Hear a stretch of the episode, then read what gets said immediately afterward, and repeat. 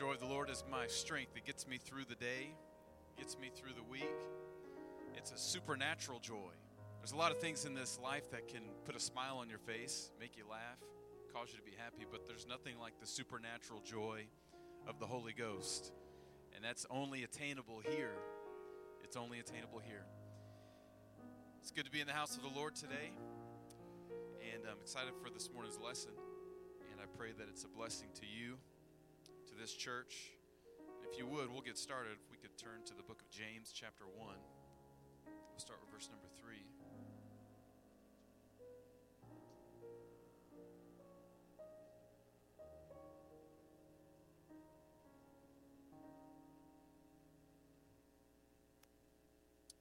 James chapter 1, verse 3 and verse 4.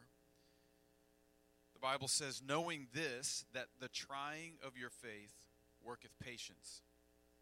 But let patience have her perfect work, that ye may be perfect and entire, wanting nothing. And then, for the purpose of today's study, I also want to read the same verses in the English Standard Version. It says, For you know that the testing of your faith produces steadfastness. And let steadfastness have its full effect, that you may be perfect and complete, lacking nothing. By the help of the Lord this morning, I want to talk to us about the testing of your faith. Testing of your faith. Why don't you shake somebody's hand next to you? See how cold their hand is.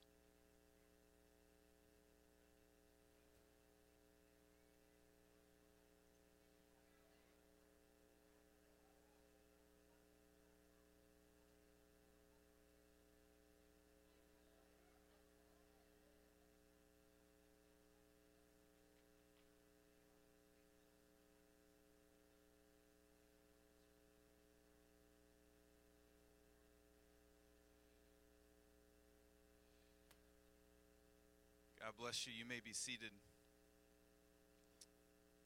The testing of your faith. The United States Navy sea, air, and land teams, commonly known as Navy SEALs. Brother Pearl, you Navy SEAL? Yeah, all right. He's a SEAL, just not in the Navy. The United States Navy sea, air, and land teams, they're commonly known as Navy SEALs. They are the United States Navy's primary special operations force, as well as part of the Naval Special Warfare Command. And they were created by John F. Kennedy in 1962 for a more surgical and secretive mission approach from the sea, air, or the land. Navy SEALs are probably America's most fearsome fighting force. They are tough hombres. But each individual's rise to the top does not come without a cost. Their training is so grueling that participants rarely pass the test. I got some pictures up there, sister, if you want to start flipping through them. Got some examples here. Probably the hardest of all weeks for SEALs in their training for the recruits is what is known as Hell Week. Has anyone ever heard of Hell Week? Hell Week is the fourth week of basic conditioning for SEAL recruits. This is when students train for five days and five nights solid with a maximum total of four hours of sleep. Five days, five nights with a maximum total of four hours of sleep. Hell Week begins at sundown on Sunday and ends at the end of the day on Friday. During Hell Week, trainees get four meals a day, sometimes MREs, which is the military um, meal, you know, the, the package deal that they get, but usually hot meals of unlimited quantities. They can usually get as much as they want of hot meals because eating hot food is a substitute for being warm and dry. So that's a substitute for uh, having dry clothes and being in, in a warm environment. It gives a needed psychological boost to these tired trainees, many of whom are nearly sleeping while they eat. If you've ever seen some of the documentaries, you'll see the guys rush into the, uh, the lunchroom there, soaking wet and cold from swimming in the ocean. They get a hot plate food before them and they'll sit there and eat and then they'll just start dozing off while they eat. I've seen some where they'll send them out in the water, make them, you know, do a bunch of push-ups. They're freezing cold. Their bodies are physically tired. Then they bring them in a classroom and make them take a math test.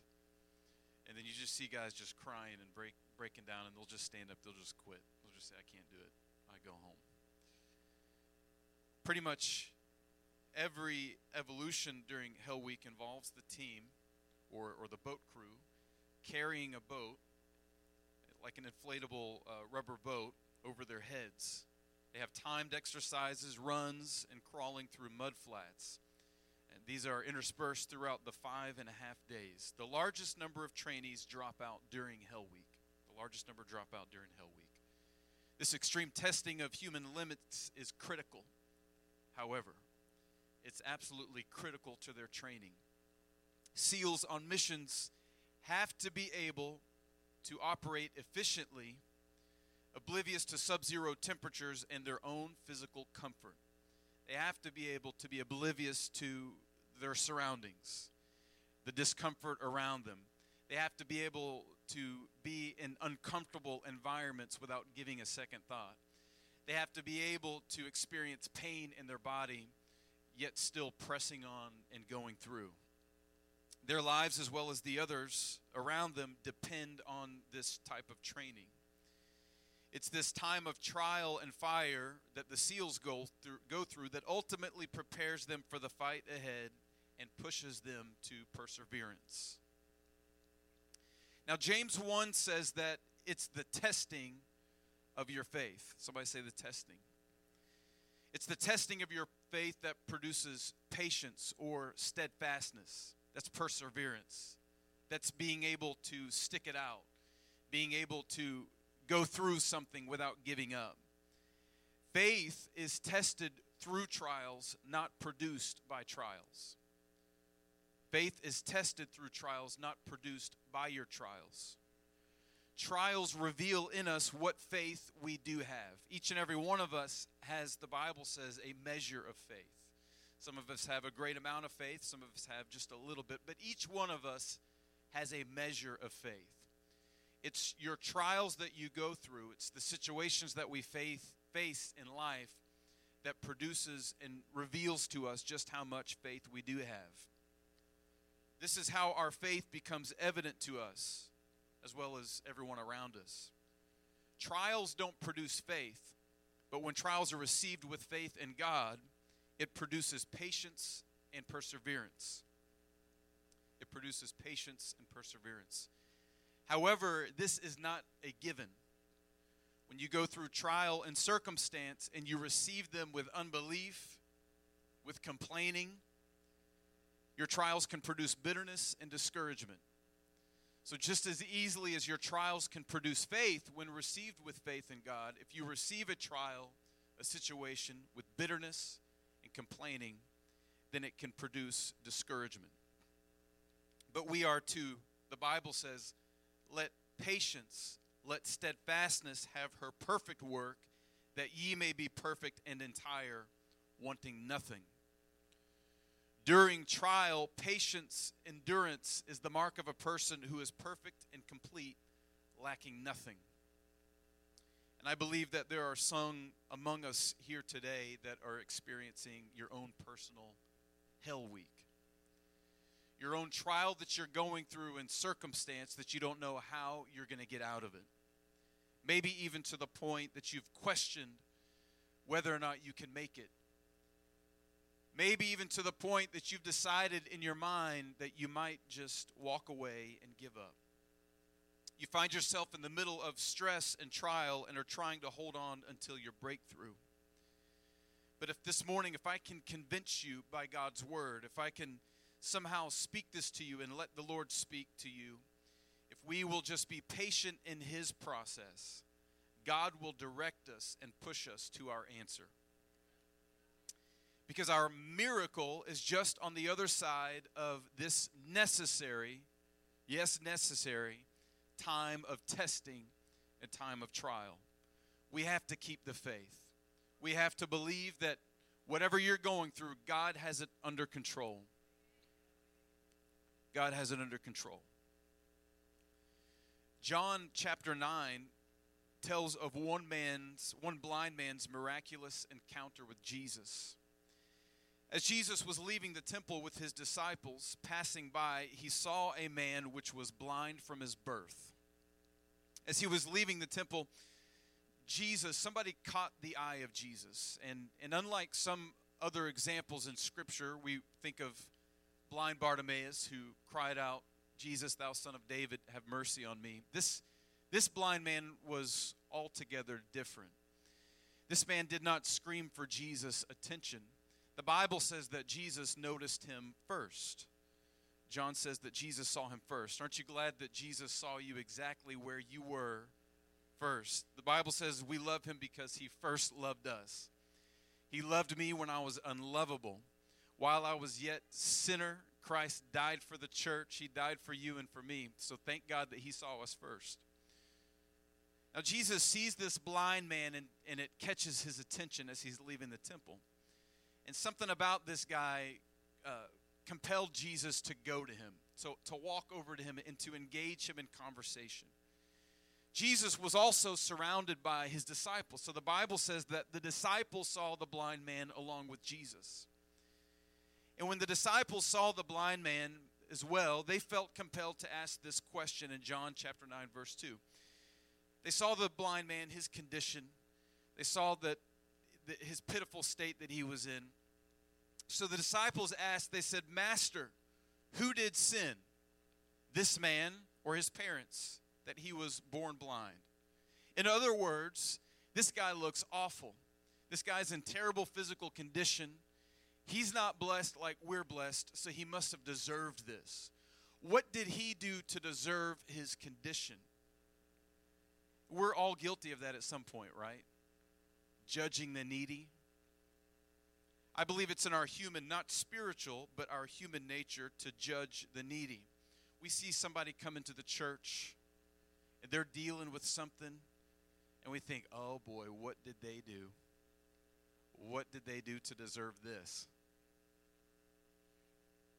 Maybe, oh, nobody's ever done that. Oh, that's good. That's good. All right, well, I'll move on then. I wanted to say this. See, as humans, we base everything on performance right? You do good, you get a pat on the back. You do bad, you get a pat somewhere else, right? So we do we think God operates the same way, right? Oh, he's doing good. Let me just bless him.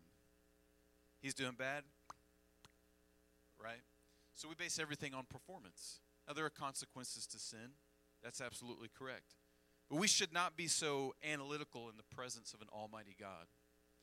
When people come into the church and they're dealing with problems, they're, they're burdened down with the situations of the world, the church should be a hospital. This is a place of healing. Not a place where we look at others and say, What did they do? What did they do? Did you hear what so and so did? Did you hear what they're doing when they leave the church? Yeah, they used to be at church, but now they're living with so and so and doing this and that. We shouldn't be like that. We shouldn't bog down our minds with the hows, whys, whos, whats, whens, wheres of life's problems and circumstances and why people are going through situations and problems. That type of thinking stifles God's miraculous work. We need people to be able to, to come here and be set free, come here and be healed, come here and allow God to work in their lives. So Jesus rebuked them. He answered, He said, He said, Neither has this man sinned nor his parents he didn't do anything. His parents didn't do anything. He said, But that the works of God should be made manifest in him. So there's a purpose behind his blindness. There's a purpose behind the pain that he's going through. Why? So that my works can be revealed in him. I must work the works of him that sent me while it is day. The night cometh when no man can work. So Jesus explained that this man's blindness, that his situation, was in the plan of God all along. Imagine that. This guy's limitations in life, the blindness that he had, was in God's plan for his life all along. God does things completely different than we would do, doesn't he? Who would ever think, I'm going to bless you with blindness? I'm going to bless you with a disability. It's going to be great. You're going to love it. So instead of analyzing and focusing on the man as a theology problem, Jesus saw the man as an opportunity to work the works of God through him.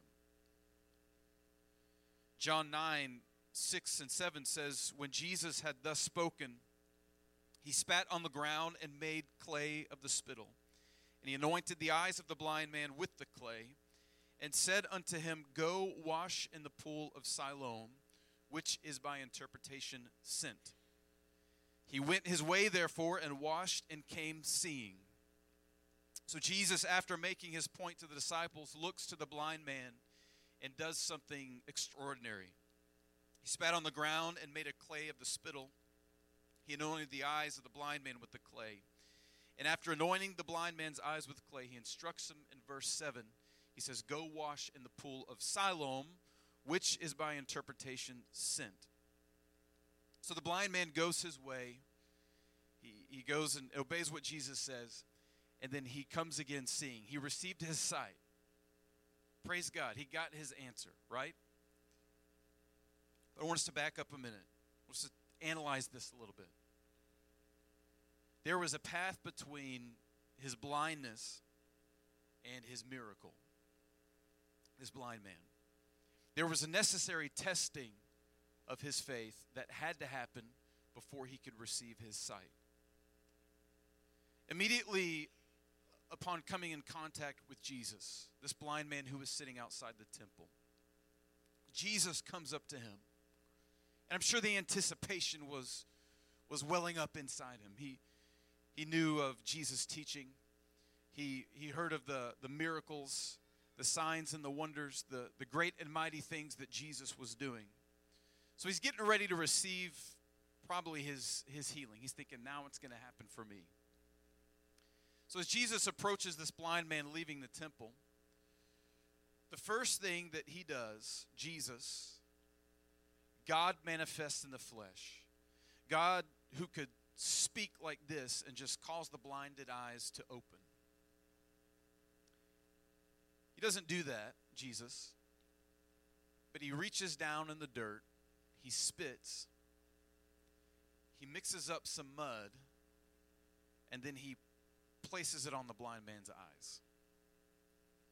Now, some of you in here who see beyond just things that, you know, are natural and normal and see everything in the spiritual would probably just take off and run and just say, Praise God for the spit. Praise God for the mud that was just put in my blinded eyes. It's like rubbing salt in a wound, right? You already can't see out of your eyes, and now you're going to make mud and put it all over my eyes. I'd probably say, okay, thank you for your concern. I appreciate it, but this is a bit much. This is just a little too much for me, a little out there. Imagine that. Jesus, God manifest in flesh, goes to this blind man, makes this mud, puts it in his face. Can you imagine the disciples sitting around him, wondering, what in the world is he doing? What sense does this make? putting mud and, and spit in this poor guy's face. But the blind man never complained. He didn't say anything back, didn't, didn't wipe it off and say, What are you doing? But there was a, a steadfastness in his heart. There was something deep inside this man that he received what was happening with faith. He was being put to the test and he didn't flinch. Then, as if the mud in the eyes wasn't enough, Jesus instructed him to go and wash in the pool of Siloam, which is by interpretation sin. So, blind man, mud in the face, I want you to stand up and I want you to go walk and wash your face off. This guy was being put to the test, he was being put through the ringer.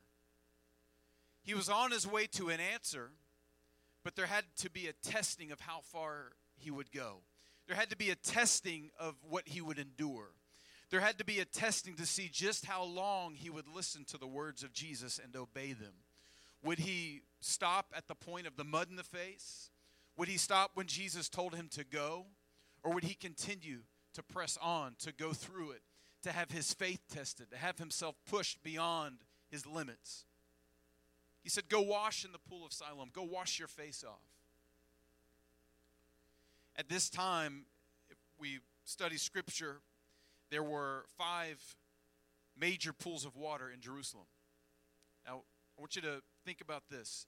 The blind man, Jesus, and the disciples, where all this is happening, they're approximately somewhere, some small distance right outside the temple. Jesus has just left the temple, so they're, they're right around the location of, of the temple in Jerusalem. There's five major pools in, in Jerusalem. The pool of Israel was located right outside the temple and only about 1.5 miles away from where the blind man was. So it's about a mile and a half from where the blind man pool of Bethesda, we've heard of that one, was about two miles away. The Gihon Spring was about two and a half miles away. Then there was the fourth pool, the Towers Pool. This was near Herod's Palace. This was four miles away. Then there was the Pool of Siloam, the one that the blind man was ordered to go and wash his face in. This was the furthest pool from the temple at five miles away. So not only did Jesus take dirt and mud and spit and put it in his face, he said, Go wash yourself in the pool. But no, don't go to the pool that's a mile away. Walk to the one that's five miles away. Go as far out as you can, as far distance as you can, and go wash your face in that pool. The one that's closest and most comfortable is not going to do today. The one that, that maybe is within earshot, within distance, that somebody can take you to easily, that's not going to be an inconvenience. That one's not going to do for you today. I want you to go to the one that's furthest away. The blind man was directed to travel an estimated five miles on foot to the pool of Siloam in the lower city. In the lower city. And that's also of significance because the majority of this journey to the lower city would also take him through what is known or was known as the Tyropoeon Valley.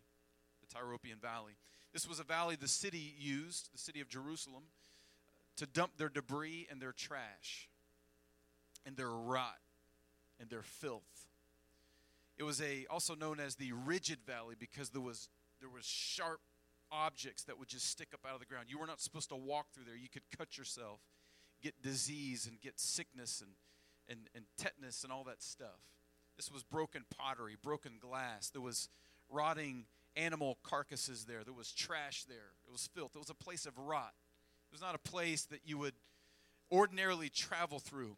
But this blind man with mud in his face, with spit on his eye, was instructed to walk five miles out of the way and to go through a valley of, of rigid cutting glass, pottery, rot, and filth to get to his answer.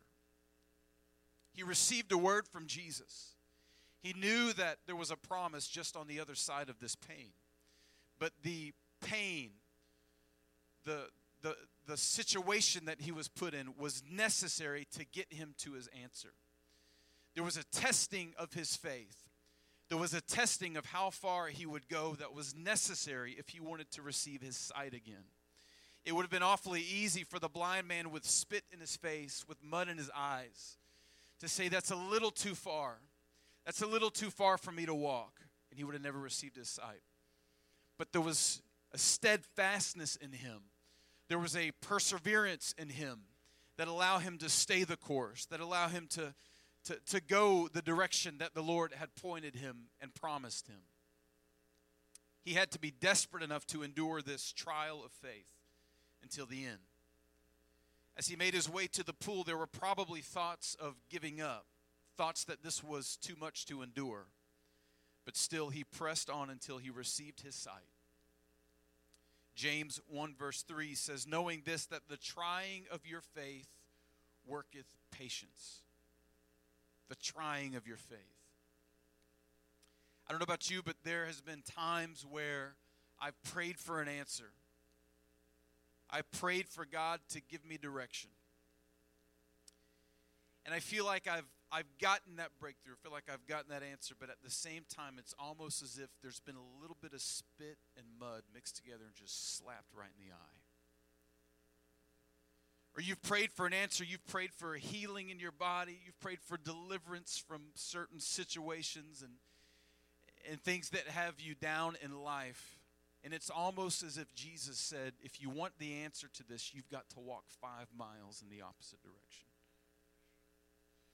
Walking with mud in the face, spit in the eye, dragging yourself through rigid rot and filth, all the while just trying to get your way to your answer. But James said that it's a necessary testing. It's a, it's a necessary evil that we must go through in order to work our faith into perfection, in order to work our faith into something that's perfect, something that causes a steadfastness, something that causes an endurance. We often pray for and believe God for the gifts of the Spirit. Anybody ever pray for the gifts of the Spirit? The gift of faith. You ever wanted the gift of faith? If you ever if you've ever looked at anyone that has the gift of faith, in order for them to have the gift of faith, they go through a lot of stuff. They go through a lot of things. My uh, great grandfather was uh, very gifted in faith he operated in the gifts of faith. He was a powerful man of faith. He had nothing, didn't have anything, him and his wife, my great grandmother. I heard stories, heard stories about how they had no money. They had literally dimes to their name and nothing else. And they would just believe God for anything. That's what the gift of faith is. That's when there's trouble all around you, there's problems, but you're just oblivious to it. It means nothing to you. I have no, no money in the bank. I'm not worried about it. Doesn't bother me. No food in the pantry when we get home. What are you talking about? Doesn't bother me. That's what the gift of faith is. They had the gift of faith, but they didn't have anything. And then miraculously, they would just receive checks in the mail from people. They'd go to their go to the front door and, and open the door. There'd be groceries just sitting there, have no idea who dropped them off. Because they they were steadfast. They were complete. They had a faith that was not wanting. They they were not wavered.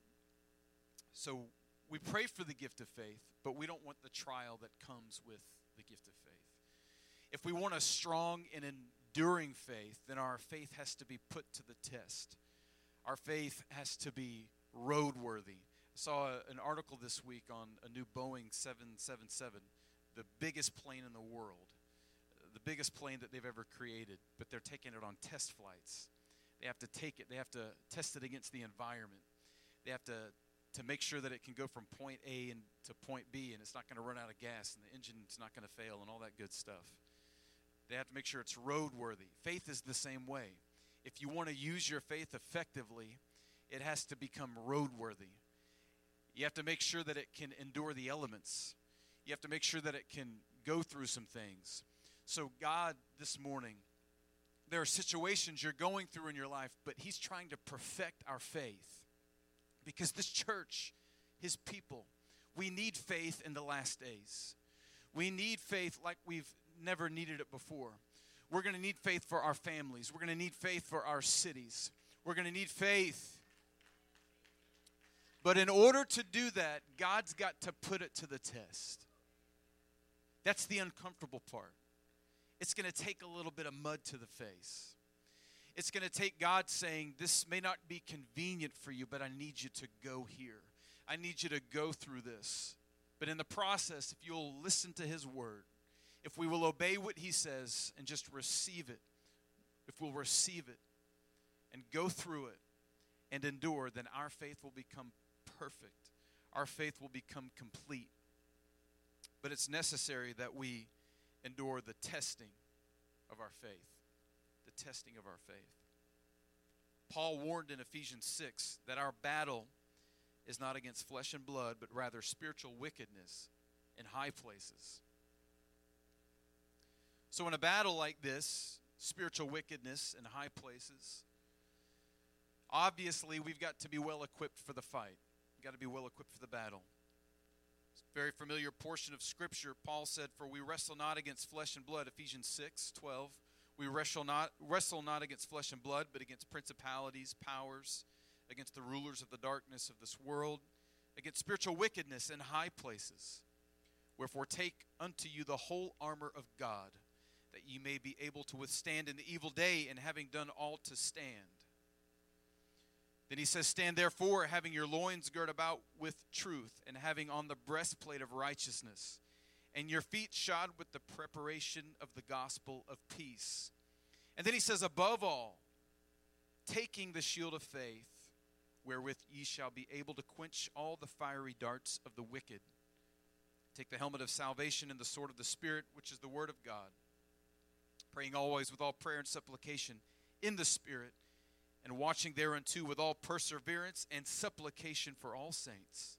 Verse 16, again, above all, taking the shield of faith. I'm getting ready to close here in a moment. Above all, taking the shield of faith.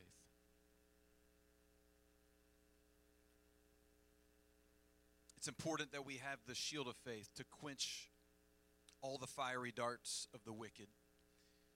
Everything that the devil hurls at us, brings our direction, throws our way. It's important we have that strong, enduring shield of faith. But if you know anything about weapons, weapons of defense, there's a process to constructing shields. It's not a beautiful process. Often, shields in the old times would be used from uh, broken pieces of wood, something that they would take, uh, scrap metal that they could take, form, and shape into something protective, throw the, the latch through it so they could hold it up. There's a stress that the materials that are bound together and create and produce a shield, there's a stress that these materials have to go through to prove their worth in battle. There's a, a bending for the shield. There's a, a, a, a flame, a fire, a blacksmith. You, you, picture the blacksmith who takes, takes the flame and the melting down of, of the metals and, and takes the hammer and just beats it and, and forms it and shapes it. So the shield of faith isn't something that just comes easily. It's not something that's just granted to us without some sort of shaping and forming and without some sort of uh, conforming to, to what the maker and the blacksmith would like it to look like. Sometimes the shape of the shield isn't exactly how it should be. It has to be bent, it has to be pushed, it has to be curved. The edges have to be smoothed out. That's how it is with our faith, with our personal shield of faith.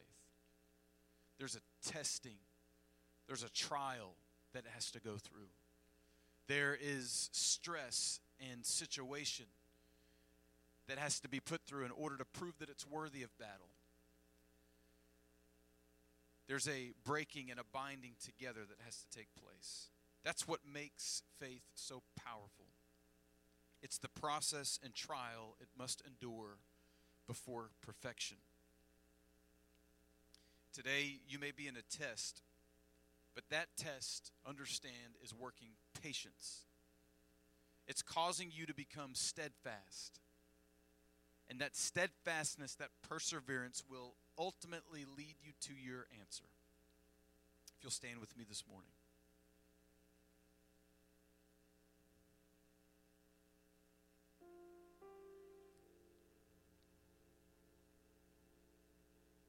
Knowing this, that the trying, the testing of your faith worketh patience. The testing of your faith. Does anybody here ever feel like your faith is under test? Maybe you feel like it this morning. But be steadfast and be patient. Allow God to work on you, to work on that faith, to mold us and to shape us into the men and women of God that He would like us to be. We've got to have a complete, we've got to have a strong and a steadfast faith for our families.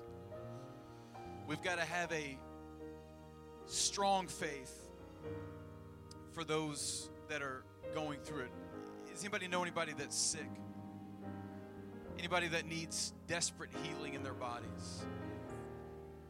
You want to pray the prayer of faith over them. But in order to pray that effective prayer of faith, God has to put our faith to the test. God has to conform us and bend us and put us through some stress and some tests in order for that prayer of faith to be effective. You've been praying for your family, if you've been believing God to do something miraculous, but you just feel like you're in the middle of trial and circumstance, that's okay. God has put you in this place for purpose. God has caused you to be in this place to mold you, to form you, and to make you into what He wants you to be.